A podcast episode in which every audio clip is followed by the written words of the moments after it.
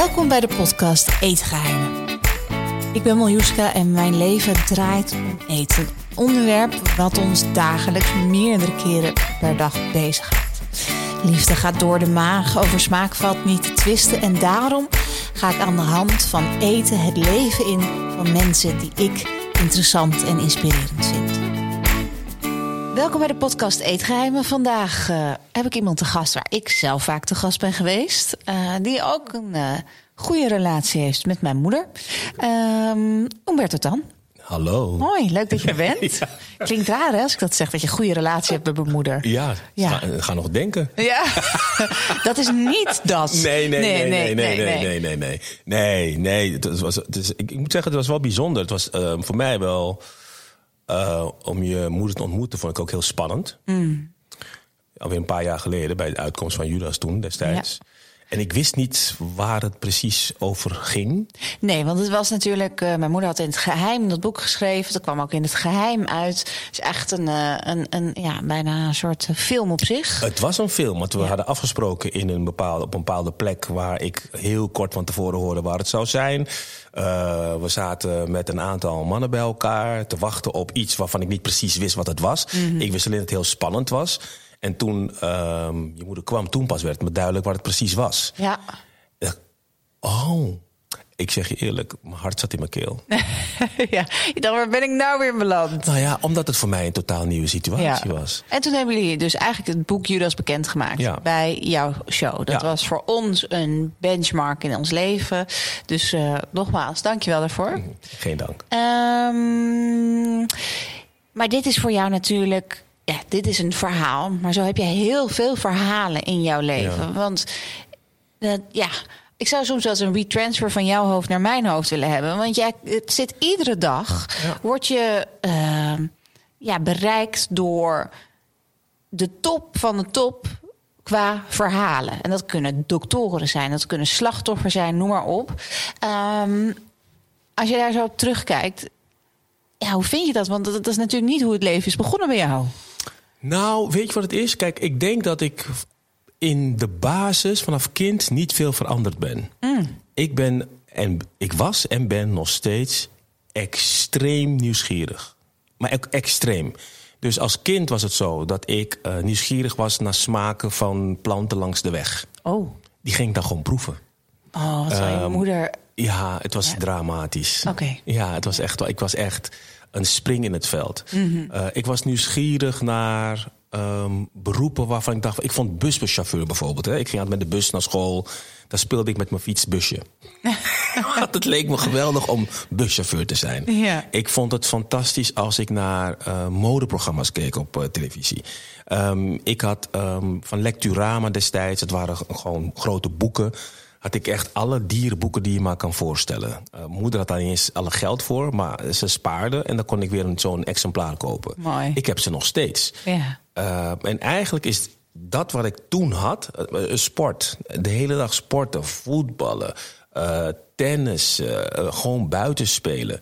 En eigenlijk dat wat ik toen had, gewoon als wilde bras, heb ik nu met werk. Ja. Want of het nou is bij toen met Late Night of uh, 12 jaar Studio Sport of uh, een podcast die ik ook gemaakt heb of uh, fotografie. Noem het maar op. Freaking nieuwsgierig. Nou ja, dat moet ook wel. Want anders word je op een gegeven moment natuurlijk een beetje blasé. Als je zoveel ja. en zo lang het al doet. Ja, en toch is ieder, ieder verhaal begint voor mij op nul. Ja. En nog steeds. Ik begin aan een verhaal en het is, begint op nul. En dan um, ben ik benieuwd waar het uh, eindigt. En dan hoop je het, uh, het maximale eruit te halen. En dat lukt niet altijd, helaas. Laten we eens beginnen op jouw nullijn. Hoe ja. ben je opgegroeid? Hoe zag je zin daaruit? En wat stond er op tafel? Mijn nullijn begint uh, in Paramaribo op 26 oktober 1965. Ik ben op mijn vierde vervolgens naar Nederland gegaan. Toen kwam ik terecht in de Bijlmer. met mijn moeder, mijn twee broers en mijn zus. mijn moeder werkte fulltime. Dus het was een uh, zware baan, want zij ging om half acht de deur uit. En dan was ze soms om half acht pas thuis. Oeh, dus wat, wat deed ze voor werk? Nou, ze was een maatschappelijk werkster. Wauw. Eerst deed ze, uh, werkte ze bij um, Volkshuisvesting in Amsterdam op de Wieboudstraat.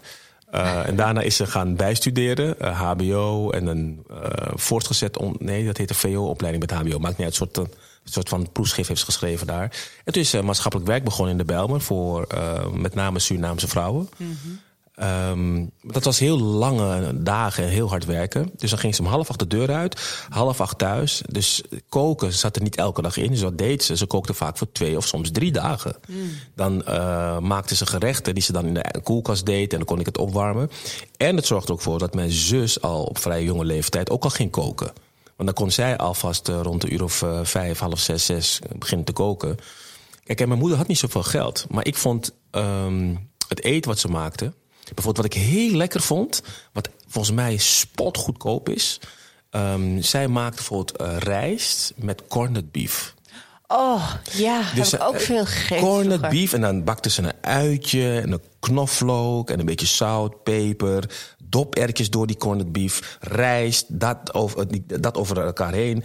Maaltijd, top. Ja, tegenwoordig veel gesneden, maar vroeger was het geblikt. Geblikt. Ja. Ja, geblikt. In het blik. In een rood blik Ja. was het. En dat maakte zij. eh, Ik vond dat lekker. Ja, en nog steeds kan je me daar eigenlijk voor wakker maken, toch? Ja, maar dat vond ik echt fantastisch. En ze was heel goed in. ze- daar was ze ook heel trots op. Want m- mijn zus kon goed koken en mijn moeder kon goed koken. Dat was- Toen waren ze wat ouder. Mijn zus was wat ouder. Toen zei ze altijd over mijn zus: Ja, het is lekker wat je kookt, maar je hebt zoveel ingrediënten.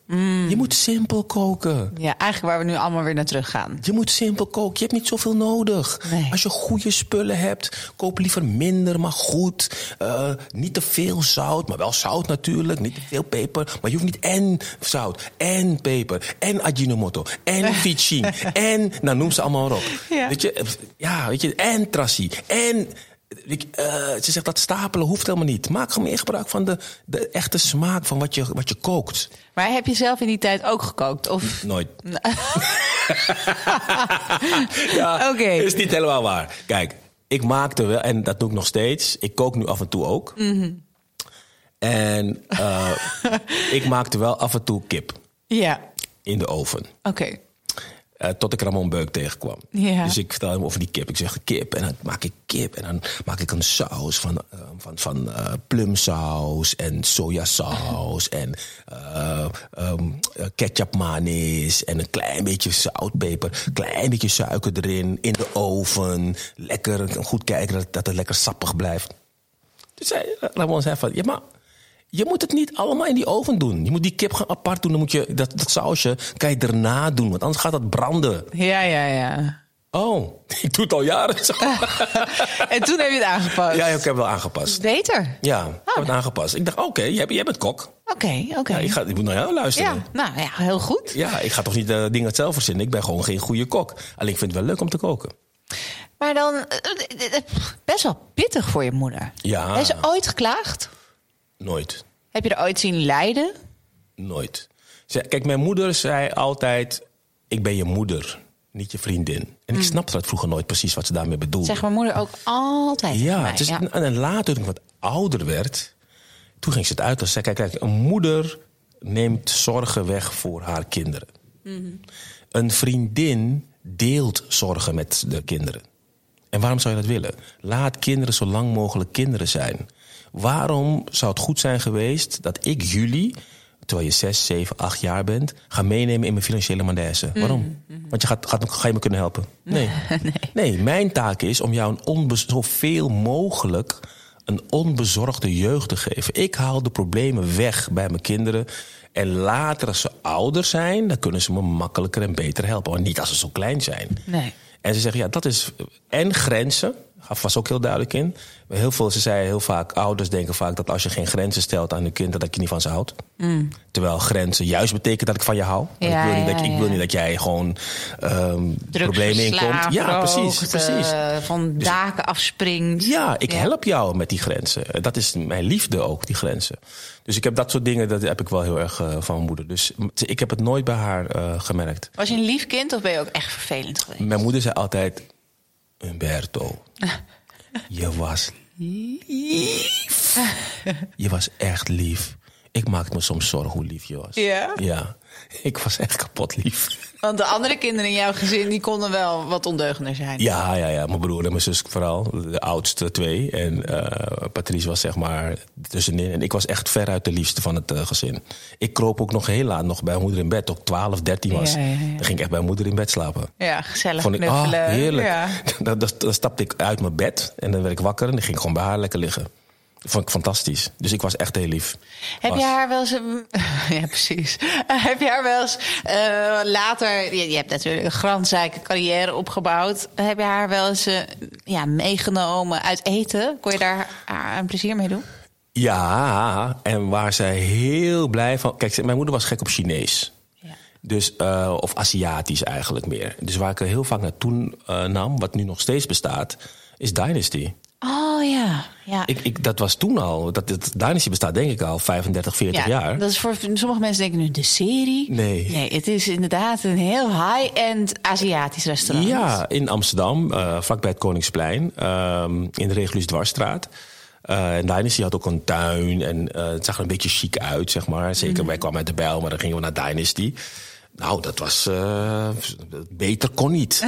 Wat sterrestaurant? Nee, dit is het. Dit ja, meer, ja, ja. En, en daar kon ze heel erg van genieten. En met name uh, niet alleen van de smaken, maar ook van uh, met elkaar zijn. Dat gebeurde niet zo vaak. Kijk, ik ben met mijn moeder bijvoorbeeld nooit met het hele gezin op vakantie geweest. Nee. Wij hadden dat geld gewoon niet. Nee. Dus als we al op vakantie gingen, dan ging het los van elkaar. Daar was ik één keertje was het voor, voor, voor Steve, dan voor Palmyra. Dan was ik met, met, met, mijn, met Patrice dat we weg konden. Ja. En dan ging ik met een busreis naar Frankrijk. Dat was het. Ja.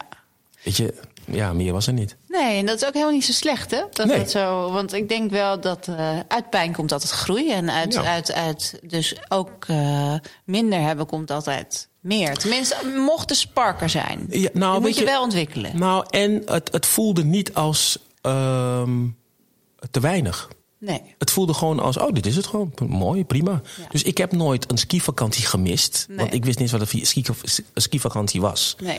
Ehm, ik heb nooit Côte d'Azur of al die dingen gemist. Want ja, weet je, ik, ik keek daar helemaal niet naar. Ik vond het al fijn dat ik gewoon eventjes ergens naartoe kon. Al ging ik naar Avifauna in Al van der Rijn.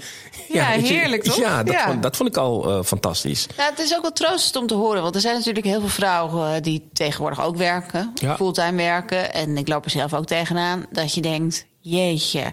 Eh, ik loop zeven sloten tegelijk. Die kinderen gaan maar van alles kwalijk nemen later.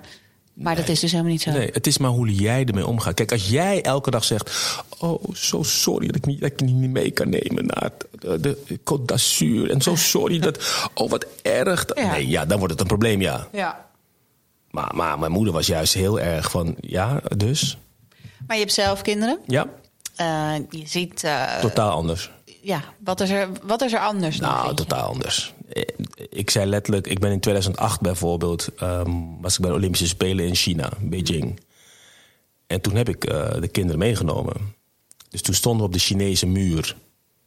Julia was toen acht en eh, Isa was toen eh 11, 12. Toen zei ik tegen ze, dat, ik realiseerde het me echt, want toen ik 11, 12 was, of 8 was, nou, ik was nog niet eens uit Nederland geweest. Ja, uit Suriname en naar Nederland en Ja. daarna nergens meer naartoe. Ik zei, Julia, realiseer je, je staat op de Chinese muur. Maar dat doen... Dat Ik, ik, ben, ik was toen, eh nou hoe oud was ik toen? Ik, eh, 48, 50, whatever. Ehm, ik zei, ik sta nu voor het eerst op de Chinese muur. Jij bent acht, je hebt al 40 jaar voorsprong op je vader. Hoe mooi is dat? Dus en, en met oud en nieuw eh, gingen wij heel veel op reis. Dus zij zijn echt al in Indonesië, Zuid-Afrika, Suriname, eh, Mexico, Amerika. Ze zijn overal geweest. En Niet te vergelijken. Als je daar dan met ze bent en met het gezin, eet je dan echt lokaal? Ja, Ja? ja. En zij doen ook mee? Ja, zij willen ook wel eens naar McDonald's hoor. Ja, tuurlijk. Ja, zij willen heel graag naar McDonald's. Ik zeg nee, nee, nee. Je mag naar McDonald's, gewoon één keer. Mhm. Want ik heb niks tegen McDonald's of tegen Burger King of wat dan ook. Want ik vind het ook, ook lekker op zijn tijd. Ik kan wel de ui er altijd uit. Maar ehm, niet dat ik ui niet lekker vind, maar met mijn mijn mond dan te, te lang naar ui stinkt. Maar ik vind het juist lekker, die lokale dingen eten. Ja. dat vind ik het allerlekkerste. Eigenlijk hè, zou ik het liefst streetfood eten, maar dat is niet altijd heel verstandig. Nee, als het gefrituurd is, kan je het best doen. Zeg Ja? ik altijd, ja. Dan is het frituren toch helemaal kapot. Wat, wat zijn... Ik heb een paar herinneringen. Als ik, als ik, nou, heel veel natuurlijk. Maar echt voor mij is er een soort wereldkaart. En dan, als ik naar Thailand kijk, zie ik inderdaad een in aftans frituurtentje op straat. Dan denk ik aan lemon fried chicken. Als ik aan Mexico ja? denk. Ja? dat, heb jij ook van die gerechten die je echt bij zijn gebleven? Ehm, nou, ik heb wel meer eh, sferen. Bijvoorbeeld in L.A. viel me erg op toen Julia ging daar studeren. Daar hebben we eraan toegebracht. En toen hebben we op één dag twee keer in een vegan restaurant gegeten... zonder te wisten dat het vegan was. Maar het zag er gewoon zo freaking lekker uit. Met die groenten en dingen. Schitterend. Ehm, eh, Zuid-Afrika kregen we daar in het hotel waar we zaten. Nou, ik heb nog nooit van mijn leven zoveel gegeten. Er was een bepaald soort, eh, soort eh, wild wat ze daar serveerden. Nou, dat was met een smaak. Rwanda Ja. vond ik echt top eten. Zo vers. Heel veel groenten ook eigenlijk. Wat ik eigenlijk helemaal niet, Niet kon verwacht, verwachten. Nee. Maar heel schoon en bizar lekker. Eh, Indonesië. Ehm, ik, ik kan me herinneren dat ik heb één keer meegedaan met de Ramadan met mijn chauffeur die we toen hadden. Eh, Gewoon onze taxichauffeur. Ja. En ik, ik schaamde me omdat ik die man al drie keer wat te eten had aangeboden toen hij in de Ramadan zat. Ik dacht, jij bent echt freaking gevoelloos. en na die derde keer zei ik tegen hem: Morgen doe ik met je mee. Ja. Bij de Ramadan. Maar aan het einde van die dag, 18 uur 43. Ik weet nog precies. Ik had, Ja. ik had zoveel honger. En die eerste dadel die ik toen had, 18 uur 43, was de lekkerste dadel van mijn leven. en die avond hebben we in een heel klein eh, tentje gegeten. Op Bali was dat.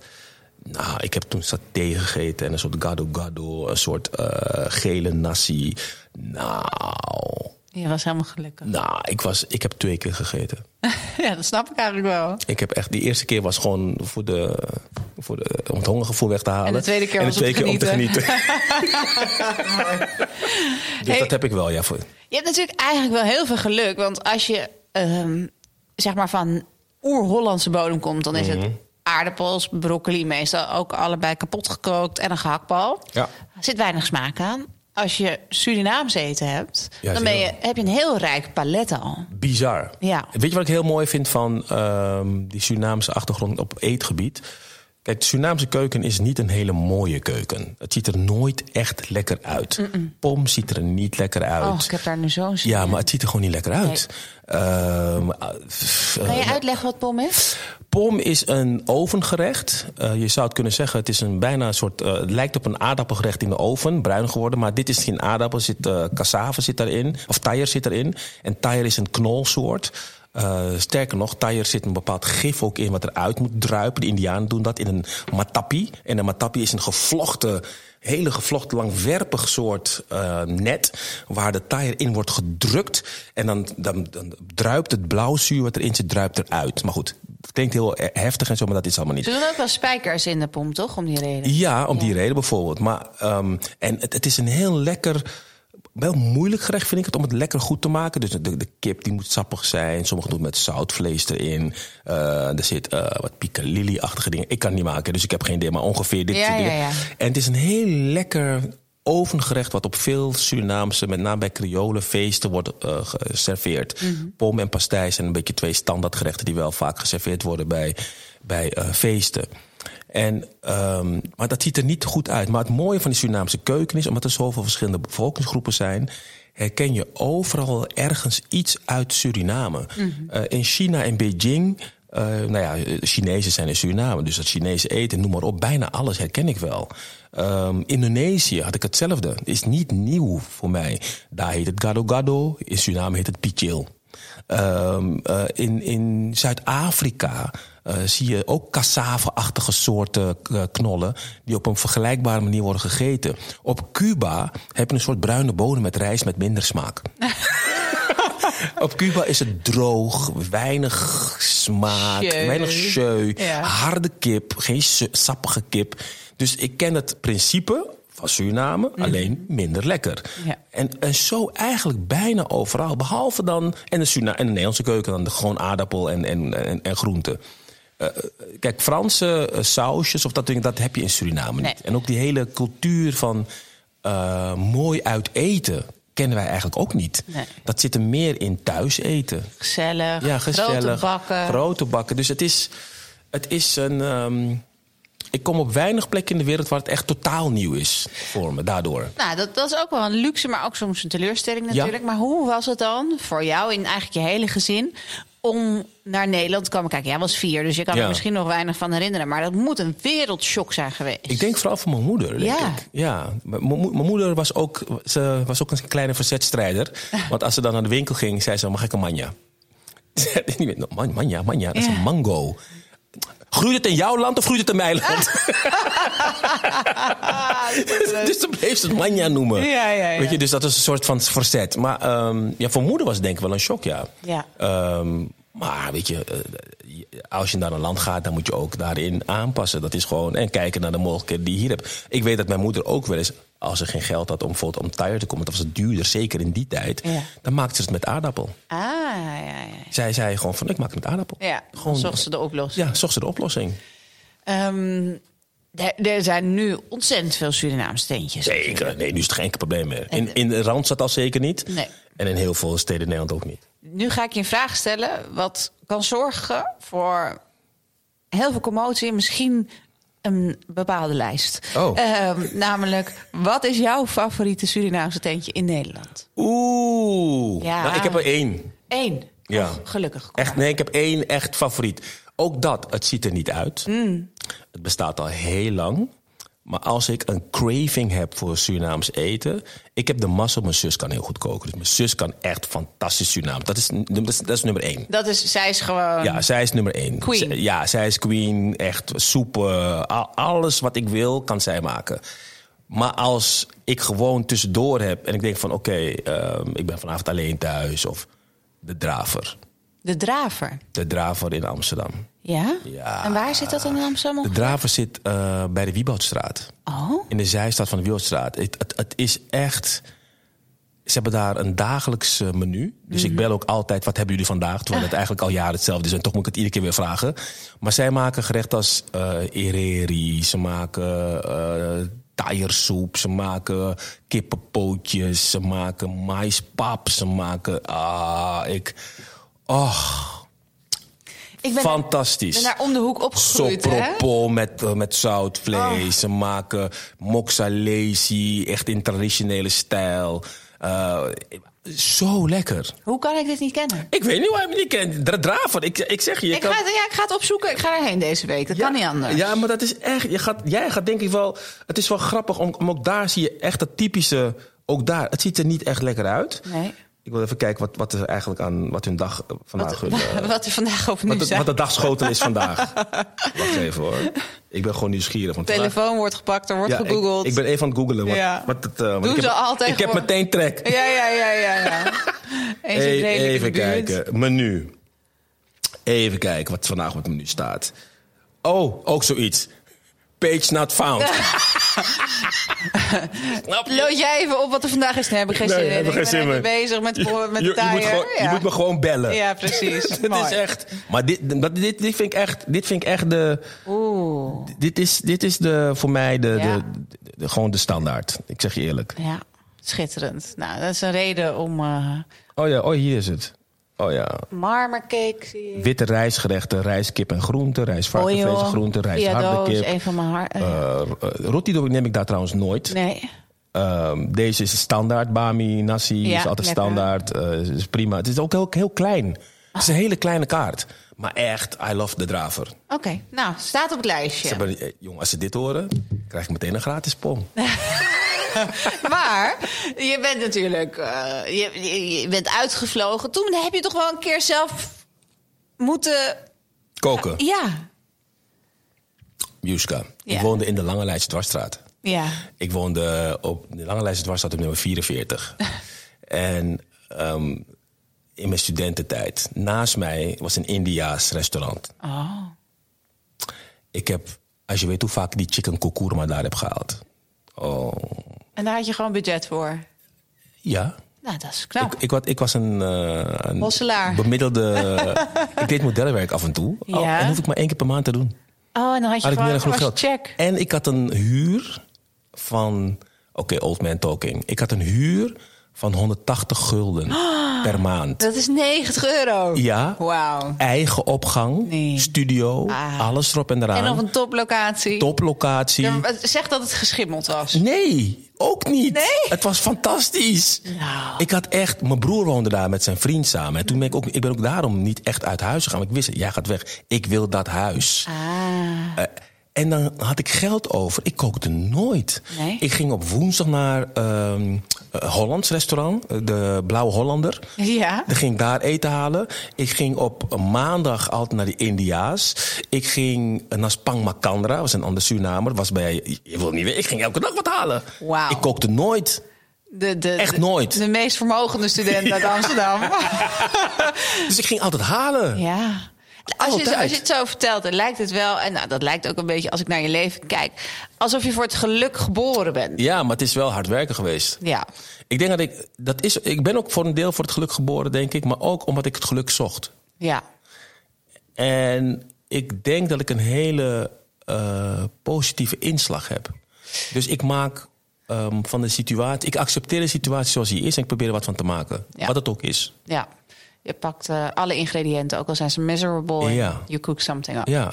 Maar neem me mee even heel snel door je carrière. Want ehm, we kennen je allemaal, denk het meeste, het gros van Nederland. Ja. Ja, de mannen denken van sport. Ja. Eh, de, rest mainstream van late night. Ja. Eh, maar daarvoor zit natuurlijk ook nog een hele periode. Ja, ik ben. Je hebt met- gestudeerd. Wat heb je gestudeerd? Ik heb rechten gestudeerd in Amsterdam aan de UvA. Die heb ik ook afgemaakt. Dus ik ben meester in de rechten. Oeh. Heb je een voorkeur voor een bepaald recht? Eh, ja, ik heb. Ik, ik, ik was heel erg geïnteresseerd in auteursrecht, merkenrecht. Dus zeg maar de intellect- intellectuele eigendomsrechten. Dat komt nu goed IE, uit. IE. Ja. Ja. dat komt heel goed uit. Informatierecht. Ik heb, het- maar, maar het is al zo lang geleden. Bij mij heette nog in de boeken internet de digitale snelweg.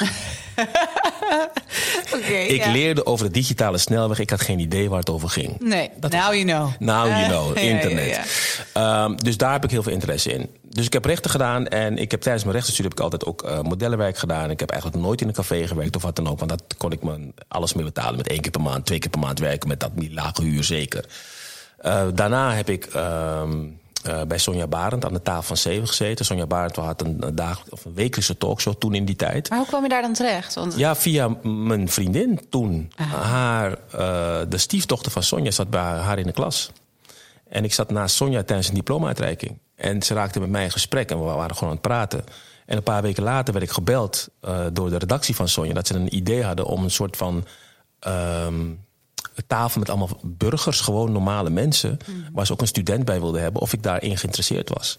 En toen moesten we een screentest doen in eh, Hilversum... En eigenlijk de eerste groep die daar was, dat is ook de groep geworden die uiteindelijk in de uitzending kwam. Ze hadden allemaal mensen, maar die eerste tafel, dus ze hadden al een voorkeur uitgesproken van nou, als dat goed is, dan gaan we die neerzetten. En wat we dan deden, de tafel van zeven heette dat, dan reageerden we op actualiteit bij Sonja in de uitzending. meteen laag instappen bij Sonja Baas. Ja. Weet je wel? En dan gewoon ook nog niet voorbereiden, want dat was de Oh, bedoeling. wauw, ja, ja, want ik wilde ja. wel eerst Studio Sport kijken. ja, tuurlijk. Ja, want ik, ging naar, ik, wilde, ik woonde toen in de Bijlmer en dan ging ik met de metro ging ik naar eh, de Nieuwmarkt. En dan liep ik naar de Bali, want daar was het, de jonge Bali. Maar goed, eh, in de Nes. Ehm, en daarna heb ik gewoon gestudeerd. Ik heb, ben toen benaderd door de AVRO om eh, omroeper te worden. Via, via, via ook weer. was een directeur bij de VARA zat, waar Sonja werd uitgezonden. Ik ging naar de AVRO, die kon mij zich herinneren. Die dacht, die jongen moeten we testen. John de Mol heeft mij in die periode gebeld. Want die kende me weer, omdat ik met modellenwerk eh, mee heb gedaan met hem. Met de Margriet Modeshow. Dat werd geproduceerd door zijn huidige vrouw, Els Verberg. Ehm, en die heeft mij ook toen ingezet, Els. Die deed de choreografie voor heel veel shows van John de Mol. Eh, zoals bijvoorbeeld Doet hij het of doet hij het niet? Ehm, en dan deed ik heel veel figurantenwerk. Dus ik heb achtergrondkoortjes gedaan, ehm, playback. Bij, bij heel veel verschillende mensen. Bij Willeke Alberti. Eén keer in de week blinken de ruiten als spiegels. Waarom, waarom zult u vragen? Is dat niet op andere dagen? Dat is de dag dat Dora dan de schoonmaak doet. En daarom... zit- Ja, dat soort dingen. Ja. Dus dat heb ik gedaan. Ehm, En John belde mij op en die zei van... Goh, de AVRO zoekt een presentator. Ik zeg, oh, maar ik ben al gebeld door de AVRO. Ja.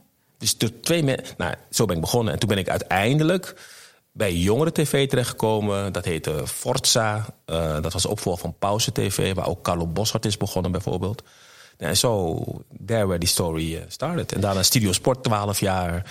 Uh, Eredivisie Live, um, Boulevard. Um... Maar was het ooit een ambitie om Nee. op tv te... Het is je gewoon overkomen. Ja, ik Ja. Wil, sterker nog, ik had iets van, huh, hoezo? Ja, ja, ja. Nee. Nee, ik word diplomaat. Maar dan is er wel een moment, een diplomaat. Ik wil diplomaat worden. Ik wil naar het buitenland. Lijkt me echt het saaiste beroep ter wereld. Ja, de- maar ik keek vooral naar de Hoe kan ik naar het buitenland? Het leek mij geweldig als je een carrière hebt. Vijf jaar in Afrika. Vijf jaar in Amerika. Ja, ja. Vijf jaar in Australië. Vijf jaar, nou ja, noem maar op. Dat leek me fantastisch. Mensen leren kennen. Nieuwsgierigheid. Talen leren. eh, eten leren proeven. eh, reizen. Oh ja, tussendoor moet je Nederland vertegenwoordigen. Bla, bla, bla. Ja, ja, ja. En weer door. Weet je, dus dat leek mij fantastisch. Nou ja, maar er is een punt natuurlijk gekomen dat je wel hebt moeten zeggen: oké, ik ga er nu voor. Die droom van diplomaat. Dat, Dat, dat, ontstond uit falen. Want mijn allereerste screentest eh, bij de AVRO als omroeper was echt heel slecht. Oei. En dat was heel slecht, omdat ik daar gewoon ging zitten. Ik denk, nou ja, weet je, ik moet een tekstje voorlezen. Hallo, goedenavond, welkom bij de AVRO. En we gaan vanavond kijken naar. Mhm. Maar ik ging daar zitten, totale blokkade. Jij? Maar echt totaal. Jij? Droge mond. Nee. Ja, ja, ja, ja, ja. Droge mond, blokkade. Ik zat voor een camera te kijken. Ik had een papiertje voor me. Er zaten allemaal mensen daar. En toen? En, en ik. Oh, ik kreeg helemaal zweet Ja, maar ik kreeg, ja, maar het was heel mooi. Marielle Klaas was de regisseur. En die zag dat. En die zei van, kom even naar buiten als je wil. Zei ze tegen me, heb je het voorbereid? Zei ik, nee. En waarom niet? Nou, ik dacht dat het makkelijk was. Maar vind je het makkelijk? Zeg ik, nee, ik vind, ik vind ik, ik heel moeilijk. Oké, oké. Maar kijk je wel eens naar de AVRO? Nee. Ook niet. Gewoon niks. Nee, ja, ik zei ja, ik kijk twee dingen. Ik kijk ehm Sportpanorama, Afro Sportpanorama Ja. keek ik, een programma.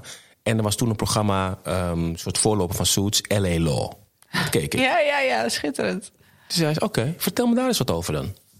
Nou, eh, dit- praten, vertellen wat ik had gezien. Oh, oké. En, eh, bedoel, en, en, en kan je me enthousiast maken voor voetbal? Vind je dat leuk? Ja, want...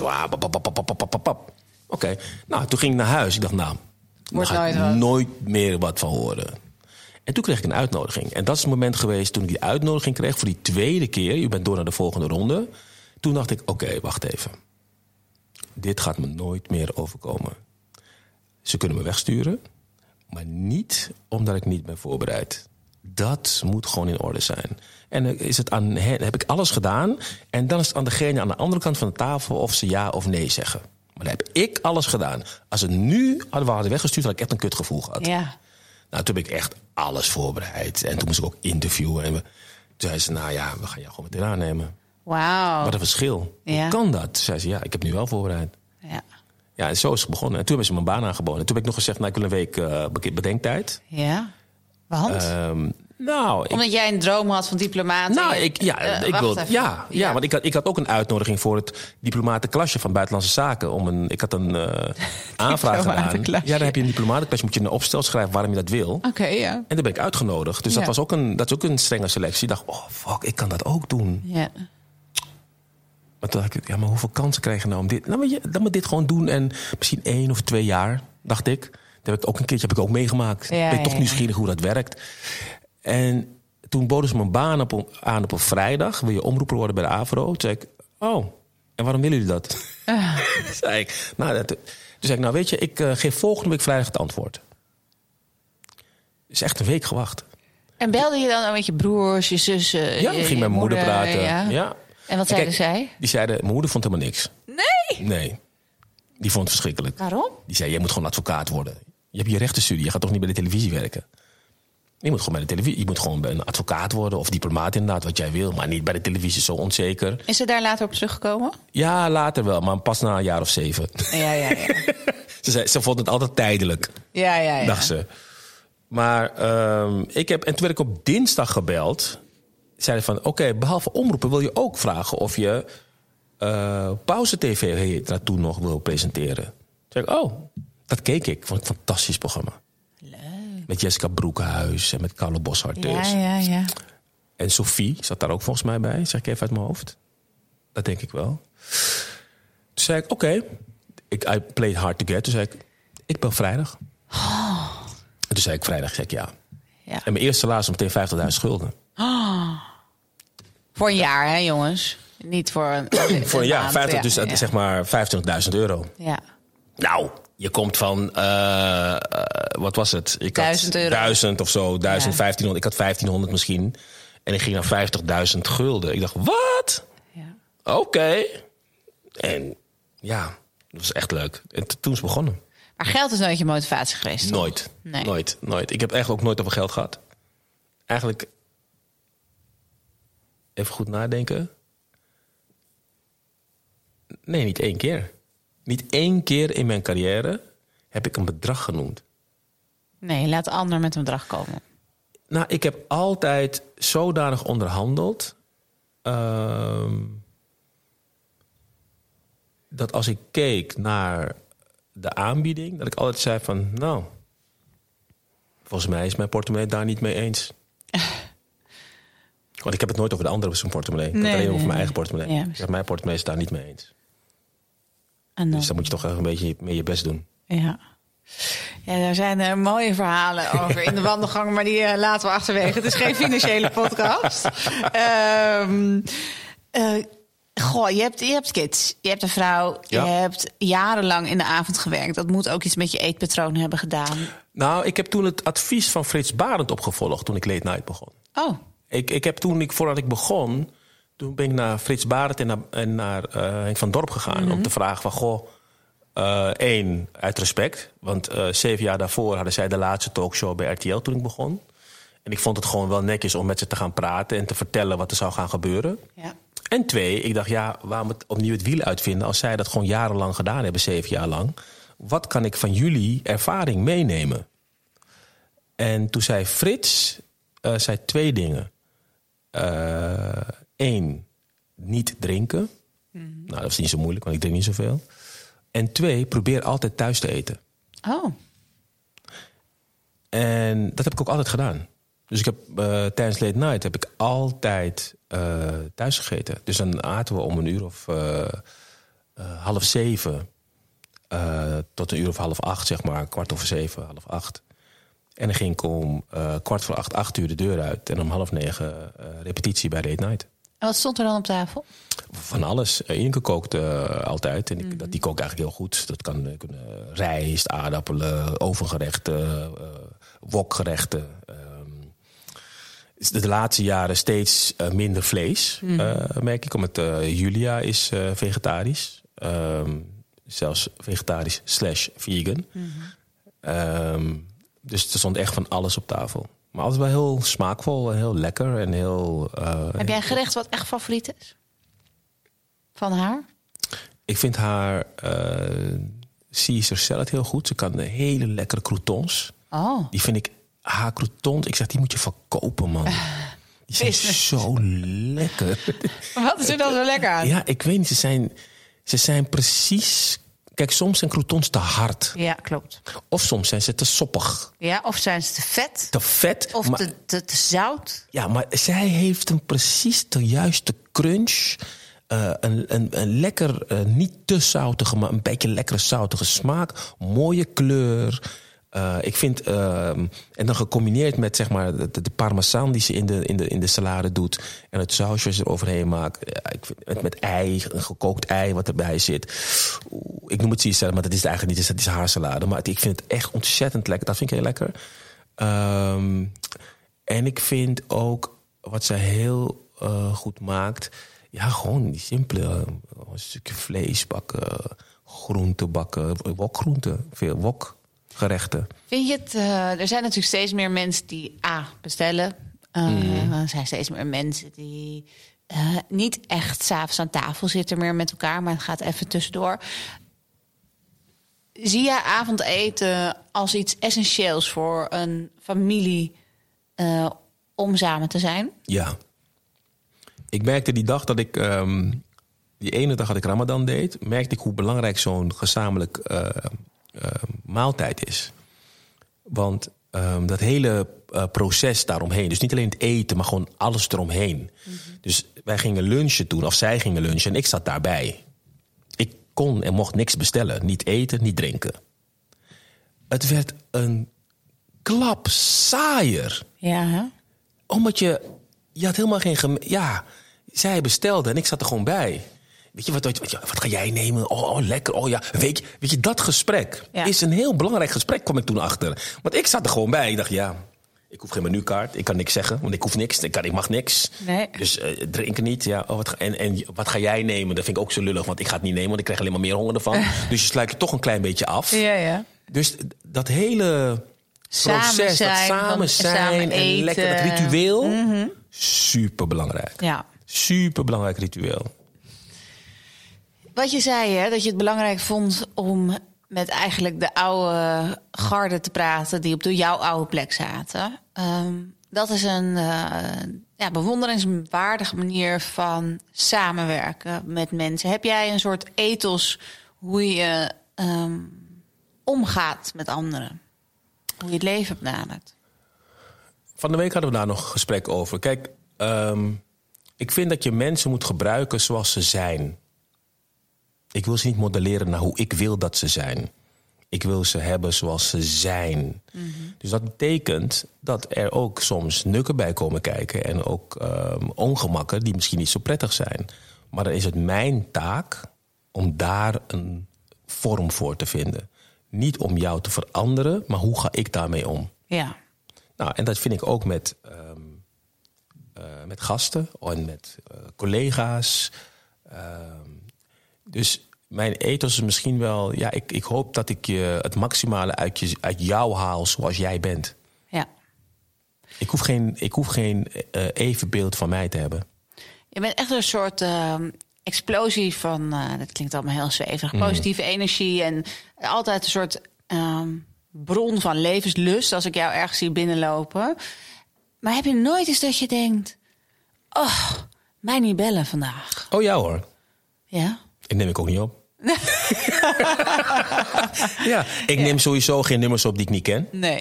Dus die neem ik nooit op. Echt nooit. Maar heb je donkere dagen gehad in je leven? Mm, Ja, ik heb ook wel wat donkere dagen gehad hoor. Ik heb natuurlijk ik heb heel veel ehm, eh, familie verloren. Dus Ja. ja. Ja, dat zijn wel donkere dagen. Maar zelfs eh, die donkere dagen waren nooit ehm, ondraaglijk. Omdat er ook altijd bij ehm, ieder sterf, ieder overlijden, eh, alle drie door ziekte eigenlijk, mijn broers en mijn moeder. Eigenlijk had elk overlijden zat ook een bepaalde opluchting en troost in dat het gebeurde. Ehm, waardoor ik ook me probeerde te verplaatsen in degene die overleed. En dacht van ja, als ik in zijn schoen had gestaan, was het, had ik het misschien wel prettiger gevonden. Ja.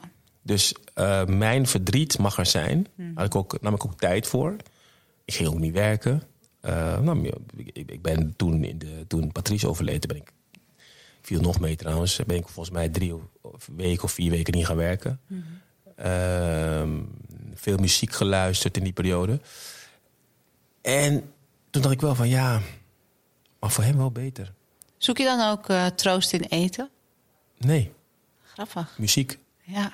Ik, ik eet wel gewoon normaal, dus ik heb wel altijd trek. Ja, maar je gaat niet op de bank zitten met 16 bakken ijs. Nee, En, eh, nee, nee, ik ben nooit veel. eh, ik ben niet een echte snoepert geweest of zo.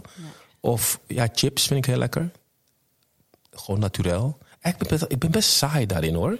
Oké, nee, dat is goed. Ja, ik ben echt best saai. we dat. Maar. En ik eet ook niet. En ik, ik kan ook wel goed. eh, of ik goed. Ik ontbijt vrijwel nooit. Dus toen al helemaal niet. Een soort intermittent fasting. Nee, gewoon. Nee, maar gewoon dus vanuit- zin. vanuit nature, ja. Maar s'avonds. Is het aan? Kilimanjaro. Ja. Echt grote bergen. Lekker. Ja, altijd geweest. En dat is nooit gestopt. Ook niet in eh, tijden van eh, verdriet. En had ik ook niet, ik had geen comfort food. Dus ehm, ik zocht wel altijd gewoon lekkere hapjes en maaltijden op. Ja. Nee, Of ja. dan liet ik mijn zus eh, soepen maken bijvoorbeeld. ja. Ja. Dat, dat vond ik echt soepen. Dat is misschien, misschien is dat wel onbewust als ik er nu over nadenk.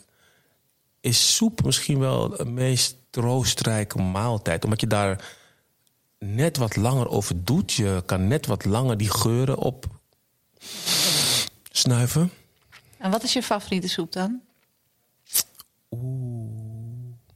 Ik denk. Je hebt verschil. Kijk, Surinaamse keuken heeft heel veel soepen. Ja, Die echt typisch Surinaams zijn. zoals? Pindasoep. Cassavesoep. ehm, okersoep. Ja. eh à la gronde soep. Nou ja, eh, allemaal verschillende soepen. Het zijn allemaal soepen die wel echt Vermicelli even soep. net al die gaatjes Ja. die je nog over hebt in je maag dicht met. Ja, ja, nee, 100 ja, ja, Het zijn zware soepen. Nou, vermicelli soep valt mee. Vermicelli soep is lekker. Want Vermicelli soep met een beetje... Maar eh, mijn favoriet is denk ik wel okersoep. En okersoep is... Een oker is een, is een groente wat een beetje... Een soort lange vinger. Ja, lange vinger, een beetje Ja. slijmerig Ja. kan het zijn. Volgens mij is het familie van een komkommer, denk ik. Een Ja. soort komkommerachtige groente. Eh, en dat wordt dan vaak gemaakt met uh, tijgerblad wat erbij zit. Een tijgerblad is een soort spinazie. Ehm, mijn oma deed er altijd een hele gele of rode peper erin. Die ze niet, no broking, maak het niet kapot, zei ze dan altijd. Want anders wordt het te peper. Maar gewoon die hele peper deed ze erin. Waardoor het een klein beetje die pittige smaak erbij kreeg. Maar niet too much. Ehm, dat vind ik soms een beetje lastig bij Thaise keuken bijvoorbeeld. Daar is Oh, het ja. too much. Ja.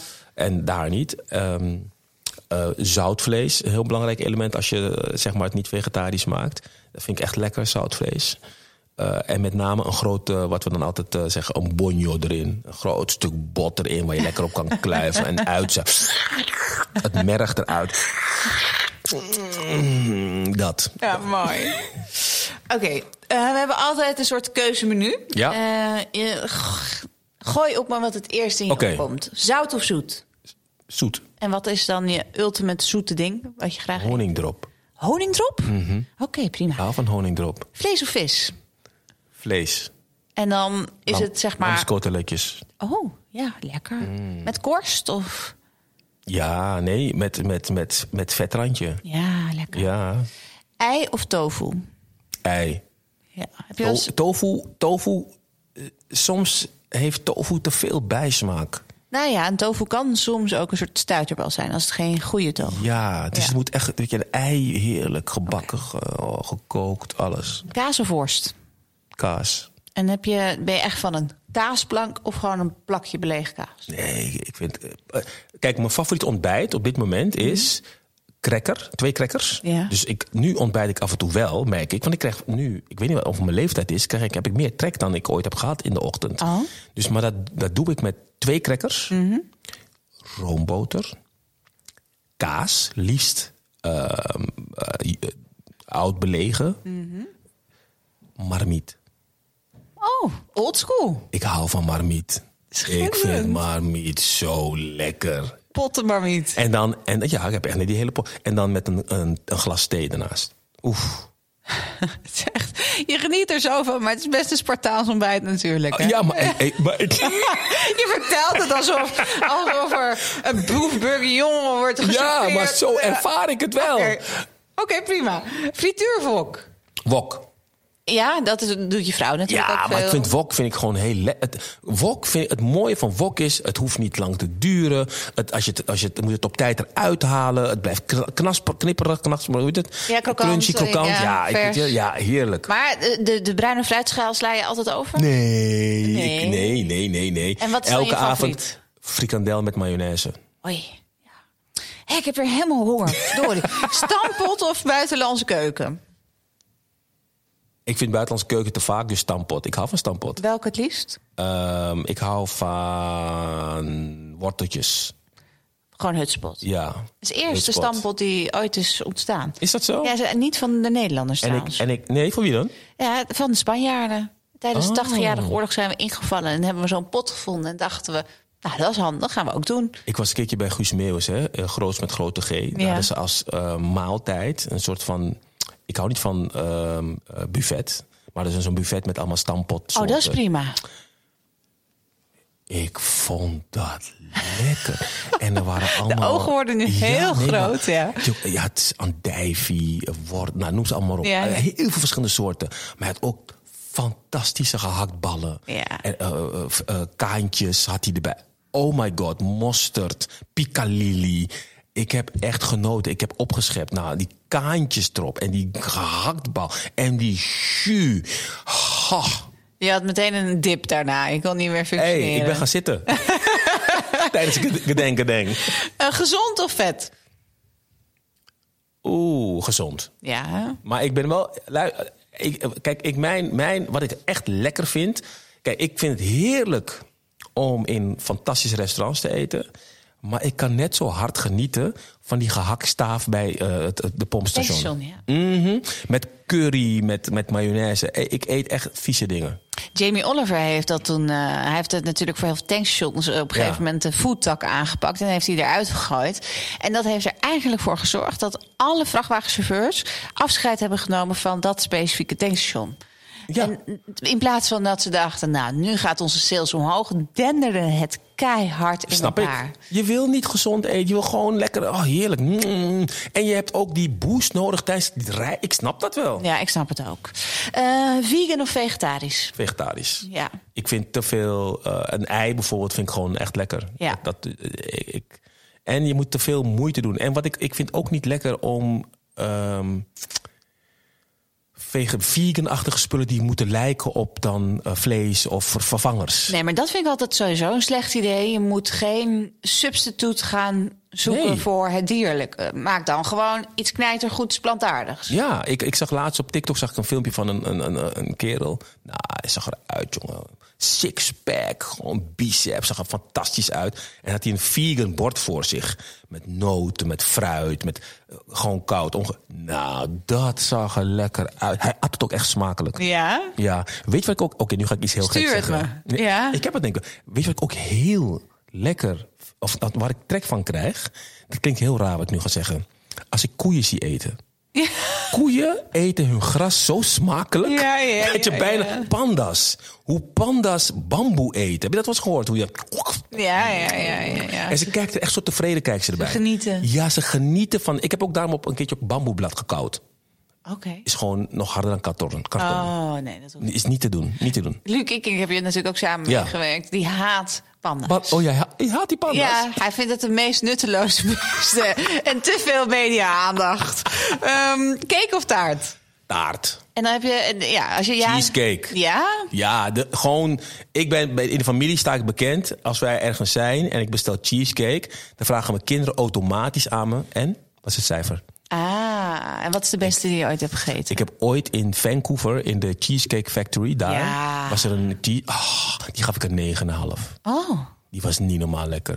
Weet je wat het mooie is van cheesecake, vind ik? Het gaat om. ehm, de bodem moet een beetje krokant zijn, vind ja, ik. vaak is, wordt hij sompig. Te sompig. Ja. Ik vind, zeg maar, het middenstuk mag niet te korrelig zijn. Nee, het moet maar ook niet te smooth. Nee, het moet- Maar het moet net... Ja. sm- Smeuig is het goede woord, ja. Ja, het moet niet boter zijn wat je weggelepeld Nee. maar ook niet zo'n korrelige... Nee, nee, nee, dat zeker niet. En ik vind die. ehm, en ik, ik hou niet zoveel van die toppings. Dus ik ben niet van de cranberries of wat er allemaal overheen gaat. Ik wil Blijf gewoon, gewoon een plain, plain, cheesecake. ja. Ja. En ik vind hoe die Duitsers dat kezenkoel genoemd. Ja, dat vind ik echt super lekker. In Düsseldorf heb ik lekkere kezenkoel gegeten ook. Ik weet niet waarom. Ik, ik cheesecake.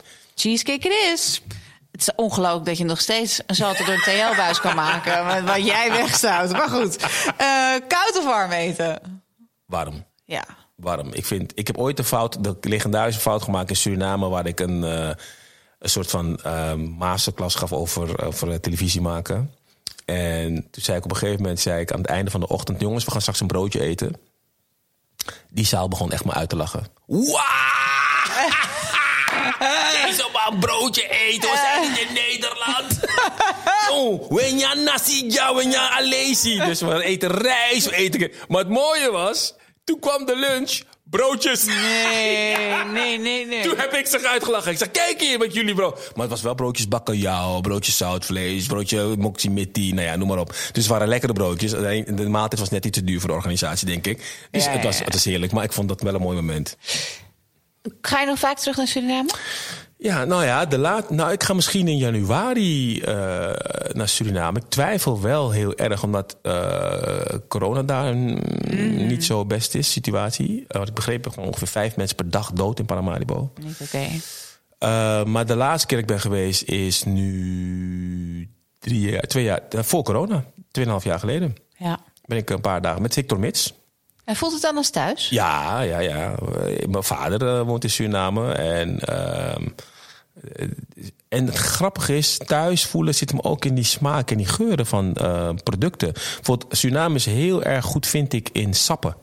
Ja. Marcousa sap Ja, ja. is mijn favoriete. Oh, I love it. Ja, het is heel lekker. Ja, dat vind ik. inderdaad. Allemaal die verse sappen. Het is een En- soort passievrucht, hè? Ja, Marcousa. ja, ja, marcousa is En dan, passievrucht, een, dan ja. een soort gelige. We hebben hier altijd die donkere. Ja, klopt. Ja, sap- sappiger zijn ze Ja, ook. en wat ik ook heel goed vind, hier zijn we heel eh, erg gewend aan eh, tropische vruchtenmix. Ja. En daar heb je gewoon echt individuele sappen. Ja. Dus een mango sap en je hebt uh, marcousa sap en je weet je het alles. Dus het wordt niet gemengd met elkaar. Dat vind ik super lekker, vind ik dat. Nog meer honger. Eh, pizza of pasta? Pasta, carbonara. Oh. Ik ja. hou van die echte carbonara. Zoals je dat zegt, is alsof... eh, Ja, carbonara. Benjamin en ik kunnen ons echt van... Benjamin, één woord vanavond. Carbonara. En zegt hij altijd ja. Als je naar je zoon kijkt, lijkt hij, lijkt hij op jou van vroeger? Hij lijkt op. Ja, hij is ook zo lief. Ja. Hij is super lief, Maar ja. hij lijkt en sportief. op je? Hij lijkt op mijn broer, hij lijkt op, hij lijkt op Patrice. Op, eh, ja, Het is wel soms moeilijk om dan te zien ook. Nee, mooi wel. Want dat, Ja? dat, dat is nu pas. De laatste eh, half jaar, drie kwart jaar. Daarvoor eigenlijk niet. Nu Ja. begint dat. Hij, hij krijgt een beetje een eh, jukbeenderen. Een kaaklijn die Ja. heel erg op eh, mijn broer lijkt. Mooi. Met of zonder alcohol? Zonder. Ja. Maar ik vind met alcohol ook wel lekker hoor. Een pina colada met alcohol. Oh ja, goede pina colada, maar zijn weinig te krijgen. Of een caipirinha. Ja, ook lekker. Een caipirinha Brazilië met het suikerrandje en lemmetje erin. Ach, mm. En wijn? Wijn, ja, ja. Je hebt, je hebt hier heb je een hele goede ehm, Nederlandse wijn. ehm, de QV12. Ja. Die is eh, van de Apostelhoeve. Schitterende lekkere wijn. Ja. Die kan ik echt iedereen aanbevelen. De QV12 of de Pinot Grigio of de Riesling van Apostelhoeve. Posselhoeven, it is. Ja, Curry of ketchup? ketchup. Ja, ketchup. Pittig of mild? Mild. Ja? Ja. Maar wacht even. Jouw kader van pittig? Ja, kijk, mij, kijk ik, heb het, ik heb het over die vijf sterren Thaise keukenpittig. Ja. Die wil ik niet. Dat is niet grappig. Nee, maar ik vind wel... En mijn mild is misschien voor veel mensen pittig. Ja. Dus ik vind peper wel echt lekker. Dus ik, ik zeg ook, wij eten, ik eet met peper. Ja, ja, ja, ja. Dus ja. een klein beetje peper. En ehm, dat maakt mijn zus ook heel lekker. Peper op azijn. Ah, dat vind ik echt zo lekker, jongen. Mijn oma leerde me altijd. Die had dan als kind, moet je voorstellen, die maakte peper op azijn. Dus een peper, azijn en ik weet niet precies hoe het maakt. Ja, zout, beetje- suiker. Ja, een beetje suiker, een beetje water, ja. En dan eh, kochten, ze, kochten ze zure Granny Smith appels. Die snee ze in stukjes. En dan deed ze die peper overheen met zout. Oh, Dus dat zuur van, dat, van die appel wat een goed idee. wordt dan zoeter en zoetzuur wordt het dan. Met peper een beetje pittig. I love it. Ja, snap ik. Zo lekker. Och, Oké. Heb je dan een favoriete soort sambal, bijvoorbeeld? Ik, heb, ik, heb, ik ben echt... Ik bestel alle sambal die er bestaat altijd. Mhm. Ik ben altijd sambal aan het testen. Nou, ik vind, ik vind die eh, sambal... Ik hou van zoete sambal, manis. En ik vind eh, sambal die mijn zus maakt met eh, orgaanvlees. Oh, Vind ik ook lekker. ja. Vind ik heel lekker ook. Kort houdbaar, maar wel moet dus heel snel op. Nee, jammer. Mhm. Ja, maar ja, is niet erg. Nee. nou, ik, ik, ik zou graag het telefoonnummer willen van je zus. Ja, zij heeft echt... Zij heeft echt gerechten. ja, Ja, zij kan je goed koken. mooi. Ehm, en jullie hebben elkaar nog steeds. Zeker. Dat is fijn. Dat is ook eh, prettig, ja. Ja. Heb je veel aan haar nog steeds? Ja, want ehm, je hebt toch samen best wel veel meegemaakt. En ehm, dus we zijn met eh, feestdagen vaak samen, verjaardagen. En we helpen elkaar. Ik help haar heel veel ook. Dus ja, en de kinderen komen over de vloer. De kinderen zijn goed met mijn kinderen. Dus dat is wel heel mooi. Mooi. Nou, ik wil je heel erg bedanken dat je hier bent geweest. Ik ga met Gieren de mannen naar de Draaf toe. Ik heb er zo'n trek. um, Umberto, we gaan een uh, lekker recept maken. Ik denk dat het de okersoep wordt. Oeh. Um, ja, dat voor een tata om dat ja. na te maken is natuurlijk... Is moeilijk, hè, ja, okersoep? Dat is, dat is moeilijk. Ja, maar het is, wel, het is te doen. En het is, dat is ook een Kilimanjaro om Ja. te klimmen. Dus, Ja. uh, dus ik ga het doen. Bedankt voor je komst. En ik uh, hoop je nog heel veel maaltijden te horen eten. Mm. Want als jij het hebt over eten, hoor ik je gewoon eten. Denk aan die koe die koud. Ja.